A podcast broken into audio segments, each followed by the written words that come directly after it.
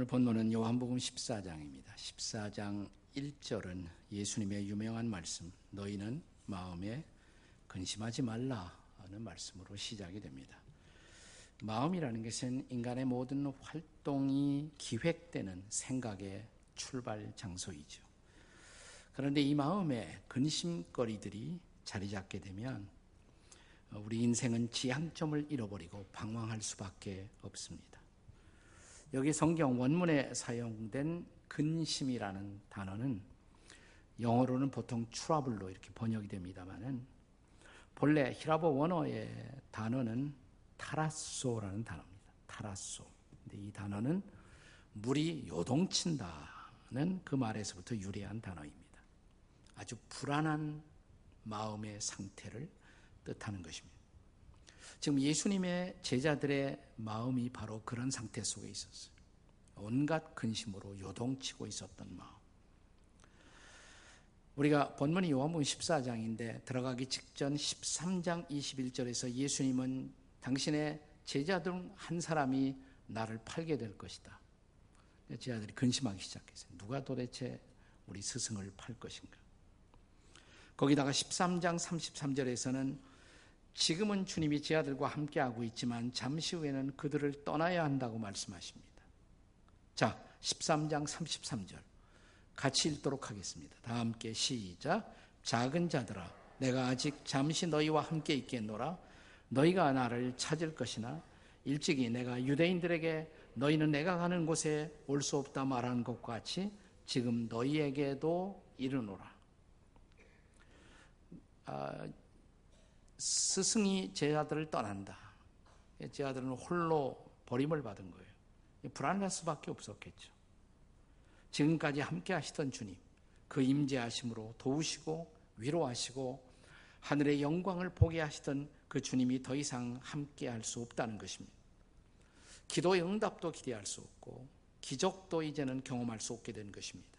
삶의 파도 한복판에 마치 버림받은 것처럼 제 아들의 근심과 당혹에 휩싸인 것입니다. 자, 그런데 오늘 이 시대를 살아가는 이 시대의 예수님의 제자인 여러분과 저의 상태는 다를까요? 우리는 다를까요? 오늘 우리는 더 이상 우리 역사 속에 임재하시는 그리고 사람을 실제적으로 도울 수 있는 신의 현존을 불신앙하는 시대 속에 살고 있습니다. 비정상적인 자연의 이상현상과 인간 스스로 만든 파괴적 무기의 위협 속에서 스스로의 희망을 상실한 채 절망과 불안에 떨고 있는 것이 오늘의 현실입니다. 자, 우리의 낮 시간은 일하고 땀을 흘려도 어떤 생산적 결과를 기대하기 어려운 그런 삶의 고통을 연장하는 수고뿐인 시간. 밤은 모처럼 쉴 수 있는 시간이지만 그러나 근심의 포로가 되어 견뎌야 하는 불면의 시간이 되고 있지 않습니까? 의학적인 심리적인 모든 인간의 근심거리를 처방하는 소위 인간적 처방들도 별로 도움이 되지 못한 채 순간적 그리고 일시적인 위로로 지나가고 있습니다. 잡다한 종교 명상 혹은 철학적 지혜들도 오늘 우리를 붙들고 애워싸고 있는 이런 현실 속에서 피상적인 위로만을 제공할 따름입니다. 과연 자 우리를 붙들고 애워싸고 있는 이런 근심거리에 대한 궁극적인 처방이란 존재하는 것일까요? 내 뜻밖의 예수님은 그렇다고 말씀하십니다. 복음이죠. 자 그렇다면 우리의 근심거리에 대한 궁극적인 처방 뭘까요? 궁극적인 처방. 그 첫째는 하나님과 그가 보내신 아들 예수를 우리가 믿어야 한다는 것입니다. 그것이 첫 번째 처방이에요. 우리를 위협하는 애워싸고 있는 근심에 사로잡힐 때 우리에게 다가오는 매우 중요한 신학적인 물음 하나가 있습니다. 자, 우리가 통제 불가능한 수많은 근심거리. 이것들이 각기 제 나름대로 각각 존재하는 것이라면 과연 인간과 만물과 역사를 섭리하시는 절대자이신 신이란 과연 존재하는 것일까? 이런 물음이 생기죠. 설명할 수 없는 고통, 이해할 수 없는 고통 앞에서 과연 신이 존재한다면 그 신은 선한 신일까? 정의로운 신일까? 이걸 우리는 신정론이라고 말합니다. 신의 정의에 대한 질문입니다. 신이 존재한다 할지라도 그는 과연 정의로우신 분일까라는 질문입니다. 그런데 예수님은 우리를 붙들고 있는 이런 근심거리에도 불구하고 오늘 14장 1절에서 이렇게 말씀하십니다. 너희는 마음에 근심하지 말라. 그 다음에 하나님을 믿으니 또 나를 믿으라. 우리 시대에 존재하는 내 마음을 불안하게 하는 이 숱한 근심거리들의 현존에도 불구하고 역사를 섭리하시는 하나님, 그분은 여전히 존재하신다는 것입니다. 그리고 이런 역사와 인간을 치유하시기 위해서 하나님은 그 아들 예수 그리스도를 세상에 보내셨다는 사실을 우리가 믿어야 한다는 것입니다. 만일 우리가 경험하는 숱한 근심거리들이 절대자와 더불어 신과 더불어 상관없이 존재하는 것이라면 그러면 이 근심거리란 궁극적인 해결도 기대할 수가 없는 것이죠. 자, 역사는 영원한 혼돈, 어쩌면 영원한 암흑일 뿐입니다. 우리가 바라볼 미래란 존재할 수가 없습니다. 그러나 우리가 경험하고 있는 근심거리들이 아무리 파괴적이고 아무리 위협적인 것이라 할지라도 전능하신 하나님, 그리고 선하신 하나님, 그분이 존재하신다면 그분의 선하신 섭리 안에서 이 근심거리들은 마침내 선한 결과를 가져올 것이다. 이걸 믿을 수 있단 말이죠, 이것이.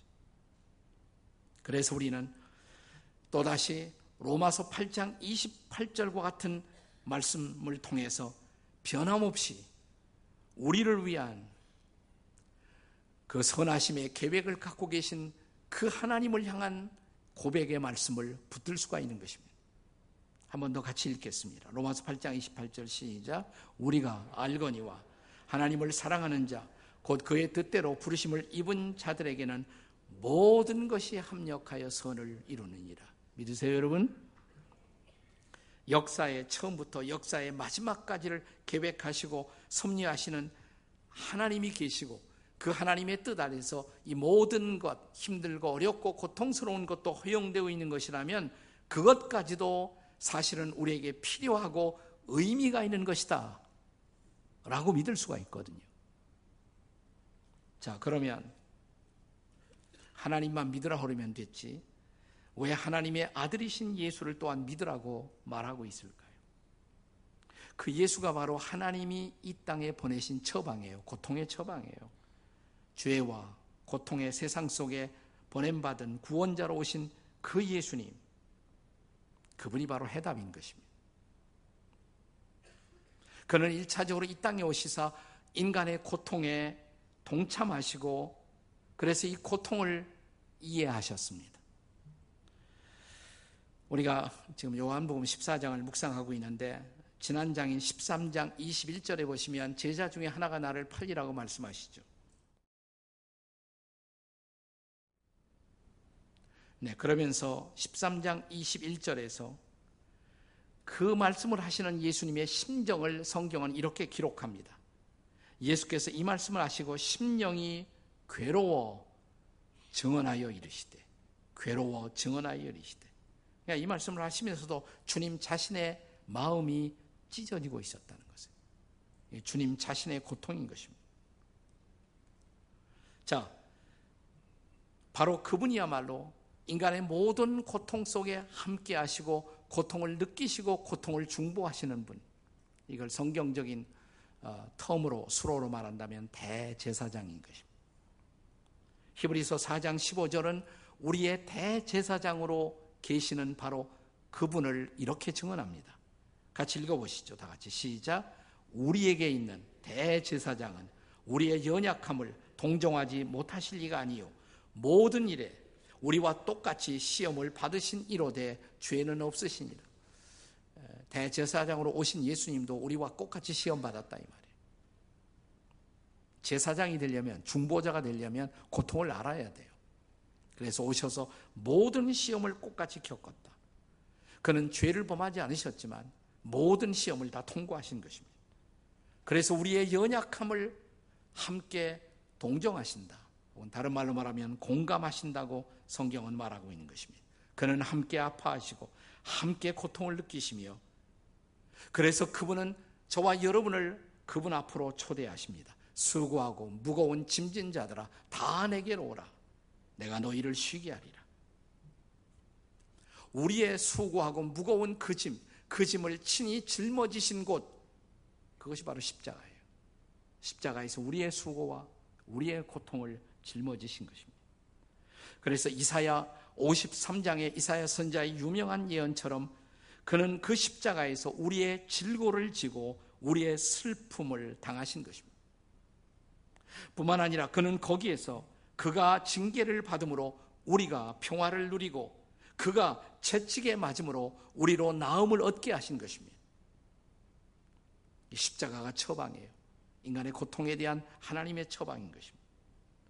그래서 오늘 근심에 짐을 지고 허덕이는 우리를 향해서 십자가에서 죽으시고 부활하신 그분은 여전히 우리에게 이렇게 말씀하십니다. 너희는 마음에 근심하지 말라. 하나님을 믿으니 또 나를 믿으라. 자, 우리의 근심거리에 대한 하나님의 궁극적 처방. 첫째가 뭐예요? 하나님과 그가 보내신 아들 예수를 믿어야 한다는 것. 둘째, 둘째 처방은 이제, 이제 아버지 하나님의 영원한 집이 예비된다는 것을 믿어야 합니다. 아니, 이미 예비되어 있어요. 그것을 믿어야 합니다. 우리가 믿음의 삶을 살아가면서도 우리 마음 속에 떨칠 수 없는 어떤 딜레마가 있다면 아무리 열심히 믿어도 아무리 열심히 기도해도 해결되지 않는 근심거리가 있다는 것입니다. 이렇게 끝나면 어떻게? 인생 이렇게 끝나면 어떻게? 우리는 하나님의 선하신 섭리를 믿지만 모든 것이 합력해서 선을 이룰 줄도 믿지만 그러나 이 세상에 해결이 불가능한 명백한 모순을 바라보았을 때 그리고 그 모순이 해결의 전망이 도무지 보이지 않을 때 우리는 다시 한번 신정론의 질문을 묻지 않을 수가 없습니다. 하나님 정말 선하시오? 그분은 정의로우신가? 그렇다면 왜 이런 고통을 이 세상에 허용하시는가? 근데 만약 우리가 살아, 살아야 할 세상이 이 세상뿐이라면 이 신정론의 질문은 정당한 것입니다. 어쩌면 하나님은 선하지도 정의롭지 않을 수도 있습니다. 그러나 성경은 우리가 바라보는 세상 이것이 전부가 아니라는 것입니다. 세상 다음에 오는 세상이 있다는 것입니다. 내세가 있다는 것입니다. 사실 그 내세는 다음 세상은 필요한 세상이에요. 반드시 있어야 하는 세상인 것입니다. 그래야 이 세상에서 해결될 수 없는 선의 문제, 악의 문제, 정의의 문제가 해결될 수가 있는 것입니다. 예수님은 머지않아 이 세상을 그분이 떠나실 것을 알고 계셨습니다. 십자가에 죽으실 것을 알고 계셨습니다. 그리고 제 아들을 모아놓고 마지막 고별 설교를 하십니다. 그게 바로 요한복음 13장 말미에서 시작되어서 14, 15, 16장까지 예수님의 십자가에 돌아가시기 바로 전날에 제자들을 향한 고별 설교예요. 고별 설교. 다락방의 설교입니다. 그는 자신의 죽음 이후에 자기를 따라오는 제 아들이 심각한 혼란과 마음의 회의를 겪을 것을 알고 계셨습니다. 이 모든 것을 알고 주신 말씀이 바로 본문이에요. 특별히 2절과 3절을 읽어보십시오. 본문 2절, 3절 다 같이 시작. 내 아버지 집에 거할 것이 많도다. 그렇지 않으면 너에게 일렀으리라. 내가 너희를 위하여 거처를 예비하러 가노니 가서 너희를 위하여 거처를 예비하면 내가 다시 와서 너희를 내게로 영접하여 나 있는 곳에 너희도 있게 하리라. 오늘날 젊은 신학자들이나 주경학자들 가운데는 이 본문의 약속을 준비된 내세로 해석하기보다도 지금 여기서 우리가 경험할 수 있는 하나님과의 교제로 그렇게 국한시켜 해석하려는 경향을 보이기도 합니다. 하나님의 나라를 가르치는 신학자들 가운데는 내세의 천국보다도 이 땅에서의 하나님의 통치만을 강조하기도 합니다. 부분적인 타당성을 갖고 있지만 그것은 오늘 본문 요한복음 14장에 대한 정당한 해석이라고 저는 생각하지 않아요. 우리 옛날 신앙의 선배들은 공통적으로 거의 외 없이 본문을 명백하게 예수님이 당신을 따라오는 제 아들을 위해서 준비할 장소, 영원한 아버지의 집, 내세의 천국의 약속으로 해석해 왔습니다. 이 전통적 해석을 뒤집을 어떤 신학적인 타당성도 존재하지 않는다고 저는 믿고 있습니다. 이 내세의 소망을, 이 신앙을 빼앗는 것은 영원한 소망의 강탈이라고 저는 생각을 합니다. 내세는 반드시 존재합니다. 또 존재해야 합니다. 그래야 이 땅의 모순거리, 이 땅의 근심거리가 영원히 해결될 수가 있는 것입니다. 우리가 성경의 마지막 책 요한계시록 21장은 그 마지막 천국, 새 하늘, 새 땅으로 묘사된 마지막 천국을 보여줍니다. 우리가 그 천국에 도착했을 때 경험할 일, 요한계시록 21장 4절입니다. 같이 읽겠습니다. 다 같이 시작. 모든 눈물을 그 눈에서 닦아주시니 다시는 사망이 없고 애통하는 것이나 곡하는 것이나 아픈 것이 다시 있지 아니하리니 처음 것들이 다 지나갔음이로라. 믿으십니까, 여러분? 그 다음 세상이 존재한다는 것이에요. 그 천국이 존재한다는 것입니다. 한마디로 영원한 아버지의 집, 그 집은 세상의 모든 고통거리, 모든 모순, 모든 아픔이 완벽하게 해결된 것입니다. 그래서 하나님은 의로우십니다. 그는 사랑이시고 그는 선하십니다. 바로 그 영원한 거처, 처소라고 그랬어요. 영어로는 place, 히라보로 모나이, 장소예요. 분명한 장소예요.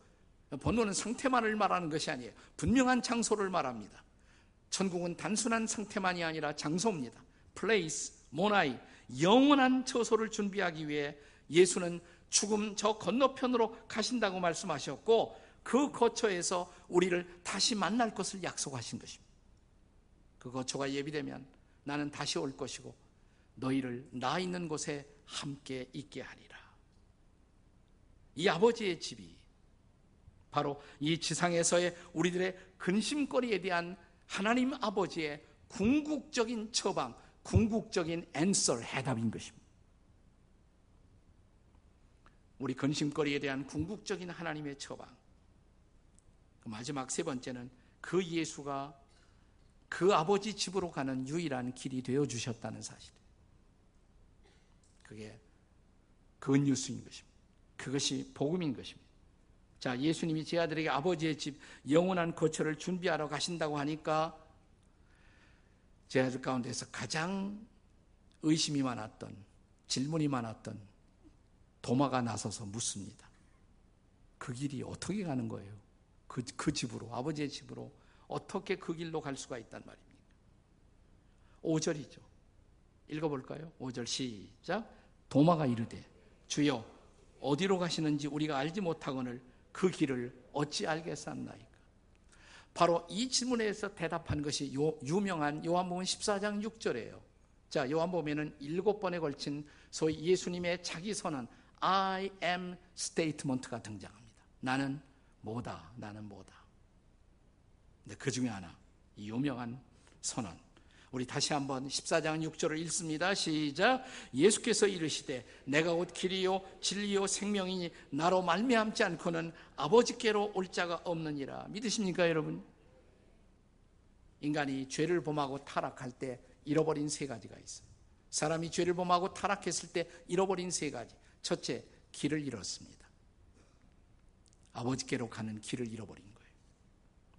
두 번째, 진리를 잃었습니다. 하나님을 떠나자마자 우리는 거짓의 아버지의 조종을 받기 시작합니다.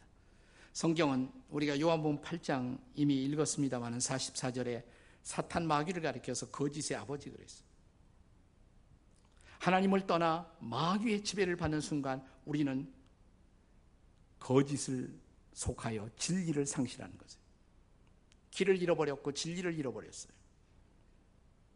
그리고 세 번째 생명을 잃어버렸습니다. 하나님을 떠나는 순간 하나님의 생명에서 단절되어 하나님이 약속한 생명 이것은 생물학적인 생명이 아니라 physical life가 아니에요. 제가 요한복음 3장을 강의하면서 말씀드린 조에라는 단어입니다. 조에. 이것은 하나님의 질적인 생명, 하나님의 품성이 들어있는 그 놀라운 생명, 조에를 잃어버린 거예요. 진짜 생명을 잃어버린 것이에요.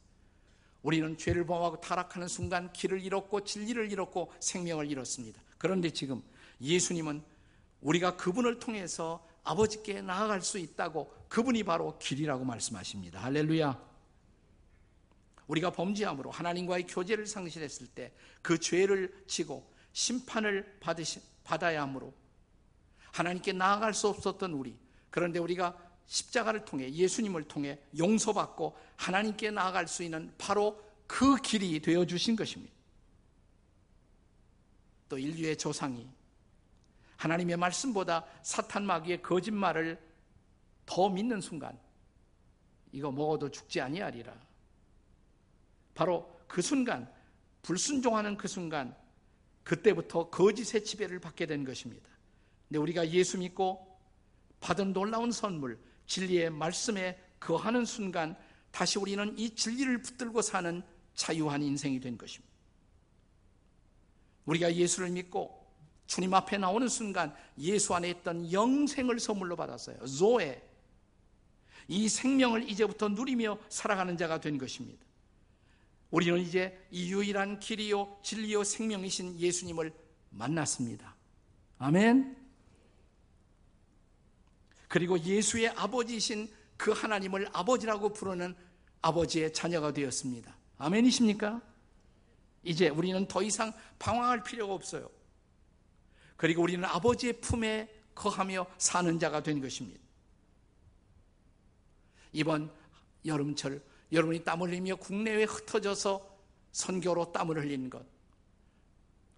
이 복음을 모르는 사람들에게 예수가 길이라고 진리라고 생명이라고 이 메시지를 전달하기 위해서 수고하신 것입니다. 자랑스러운 일입니다.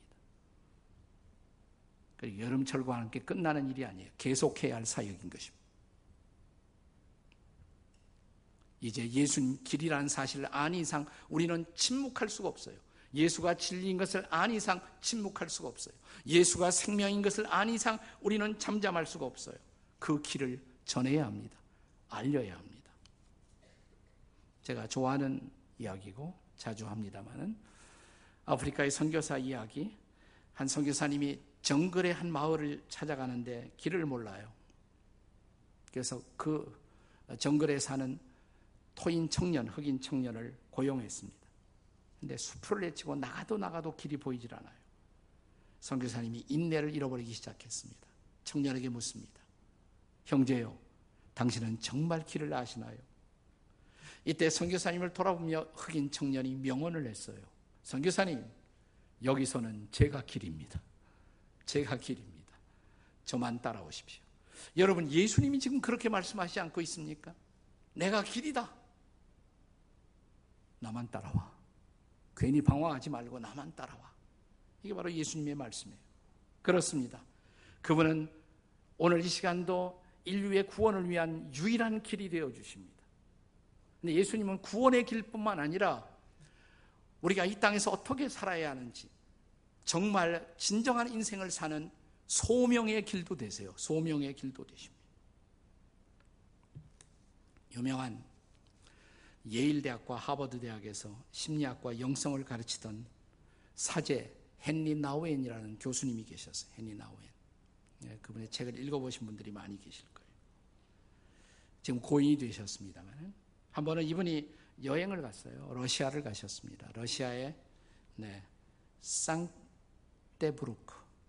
우리가 보통 옛날 세인 피러스버그 이렇게 많이 말했는데 그 도시에 가면 어, 세계 3대 미술관 중에 하나인 에르미타주, 에르미타주라는 어, 미술관이 있죠. 미술관.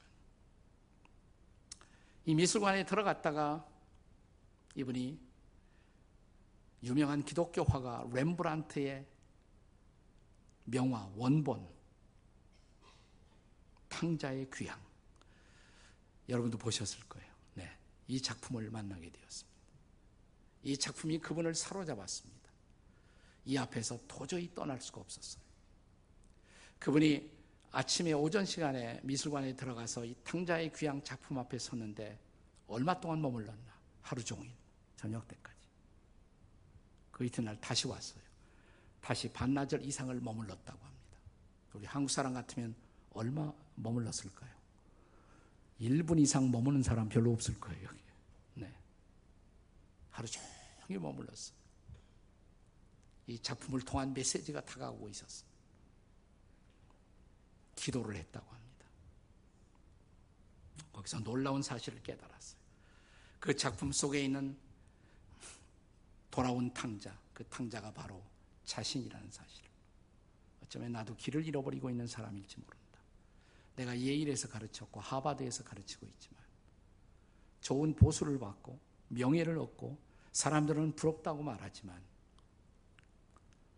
내가 거기서 가르치는 일을 통해서 별로 평화가 없다. 마음의 평화가 없다. 진짜 소명을 느끼지 못한다. 내가 있어야 할 자리가 아니로구나. 그 명작 앞에서 그를 부르고 있는 환상이 나타났습니다. 그건 장애인들이 자기를 부르고 있는 소리예요. 장애인들이. 그는 그 여행에서 돌아오자마자 하버드에 사표를 냅니다. 대학 교수직을 사표를 냅니다. 어디로 가느냐? 캐나다 토론토의 데이브레이크라는 공동체. 불과 한 2, 30명 장애인들이 모여 사는 곳. 그곳으로 들어갑니다. 그들과 함께 더불어 살기 시작합니다. 근데 그 집에 들어오면서 그는 집에 온 것을 느꼈어요. 귀향을, 홈카밍을. 10년을 그 장애 아이들을 섬기면서 살았습니다. 10년 만에 그는 세상을 떠납니다. 영원한 귀향, 이제 아버지 집으로 간 것입니다. 길 대신 예수님 따라 그 영원한 아버지 집으로 간 것이에요. 그 마지막 시간 때문에 그의 인생은 정말 그 마음 속에 하나님만이 주실 수 있는 진정한 평화와 은혜를 경험할 수 있었다고. 그곳이 나의 집이었다. 그리고 이제 영원한 집에서 이 아이들과의 만남을 기다린다. 여러분, 이 길 대신 예수님 따라, 진리이신 예수님 따라, 생명이신 예수님 따라 우리도 인생의 길을 걸어가고 있다면 뭘 근심하세요? 뭘 근심하세요? 그 예수야말로 우리의 모든 방황, 모든 근심거리에 대한 궁극적 처방이 아니십니까? 그래서 그분은 오늘도 말씀하십니다. 너희는 마음에 근심하지 말라. 하나님을 믿으니 또 나를 믿으라. 기도하시겠습니다.